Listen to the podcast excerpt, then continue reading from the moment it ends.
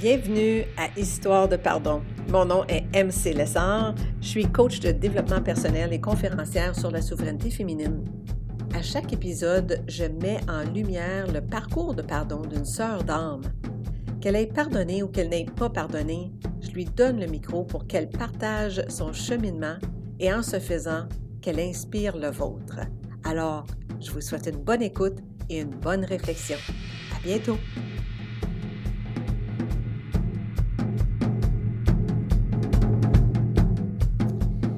Le pardon. Un gros sujet. Oui, un gros sujet. Un sujet super important parce que ça touche tout le monde. C'est pour ça que je veux en parler. L'année que mon fils Frédéric a eu 11 ans, on est déménagé de l'Alberta à l'Ontario. Ça l'a brassé pas mal. Il avait de la difficulté à s'adapter. Il s'est fait intimider à l'école. Il est devenu rébarbatif.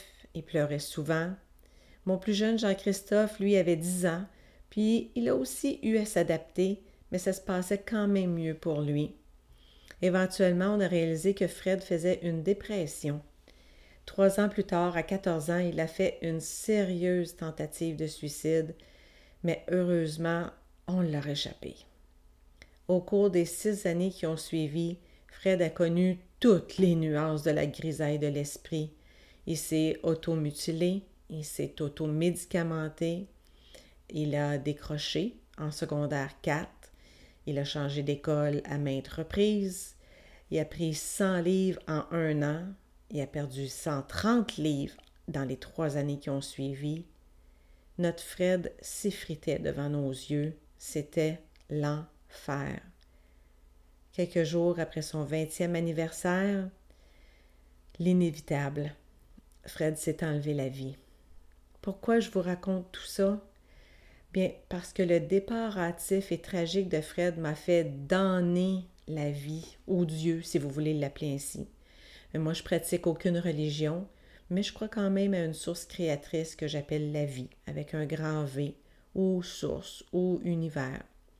Mais après avoir témoigné de la souffrance profonde de mon fils pendant neuf ans, J'en voulais tellement à cette force invisible qui était supposément bienveillante. Mais ça se pouvait pas. Je me suis sentie trahie par la vie. J'avais de la colère en moi, du ressentiment. Moi puis mon mari, on avait créé un nid familial rempli d'amour pourtant, rempli de légèreté, de bons moments en famille, entre amis. On n'avait pas de problème. On vivait vraiment une superbe vie de famille. Alors pourquoi que je me retrouvais avec un enfant en dépression majeure chronique? J'avais fait tous les bons choix pour ma famille, puis ça comptait pas ça aux yeux de l'univers. Pour moi, l'histoire de Fred en a été une de trahison, mais de trahison la plus cruelle. Il n'y avait aucune logique dans la dégringolade de mon fils, puis j'en ai voulu à la vie comme ça, je peux même pas l'exprimer.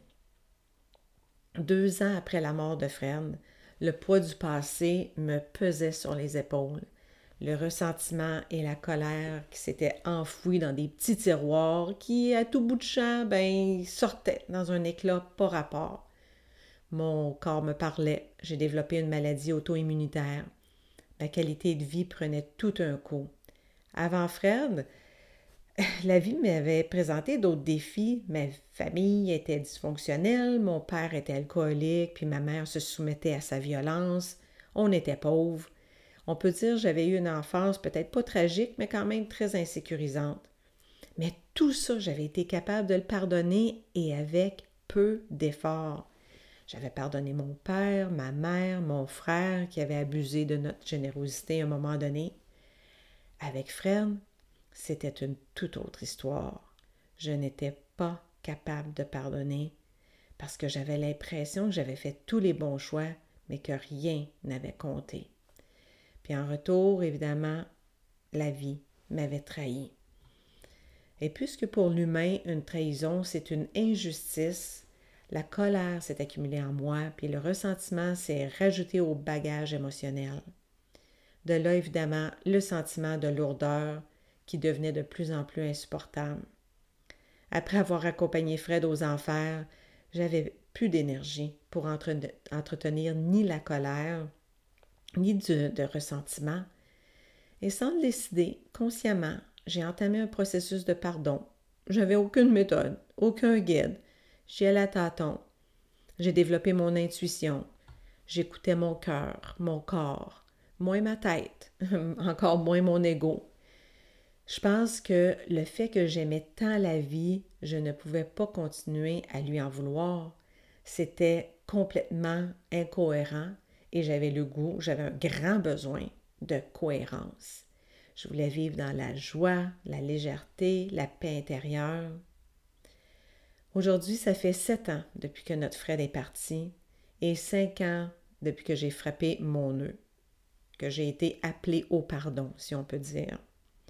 Et maintenant que ces choses accomplies, je me sens tellement plus libre, plus en paix, plus légère, plus joyeuse. Exactement ce que je voulais. J'ai aussi plus de clarté par rapport à ce que je veux, puis qu'est-ce que je veux plus dans ma vie, autant sur le plan personnel que professionnel. Et c'est pour toutes ces raisons que je vous offre humblement ce nouveau podcast, Histoire de pardon, à travers les cheminements de mes invités qui se dirigent vers le pardon ou non, parce qu'on a le choix, j'espère inspirer le vôtre. Honnêtement, c'est clair que j'aimerais que toutes les femmes mes sœurs du Québec puis de la francophonie canadienne, européenne et africaine qui risquent d'écouter ce podcast goûtent au bien-être qui suit le pardon. Mais je sais que certaines d'entre vous ne sont pas prêtes ou ne se sentent pas capables de pardonner. Et savez-vous quoi? C'est correct. C'est votre choix. C'est votre vérité à vous et elle est valide. J'espère vraiment recevoir des invités qui n'auront pas pardonné, parce que mon désir le plus sincère, c'est d'explorer le non-pardon et le pré-pardon, autant que le pardon lui-même. À date, j'ai des invités qui ont vécu l'infidélité, le divorce, l'inceste, l'injustice et plein d'autres situations difficiles qui provoquent toutes sortes d'émotions, la rancune, la colère, la honte, la culpabilité, l'amertume, la déception, et j'en passe. J'aimerais mieux qu'on ne soit pas obligé de vivre ces situations. Mais puisque l'adversité, c'est une partie intégrante de l'expérience humaine, eh bien, on va les vivre de toute façon.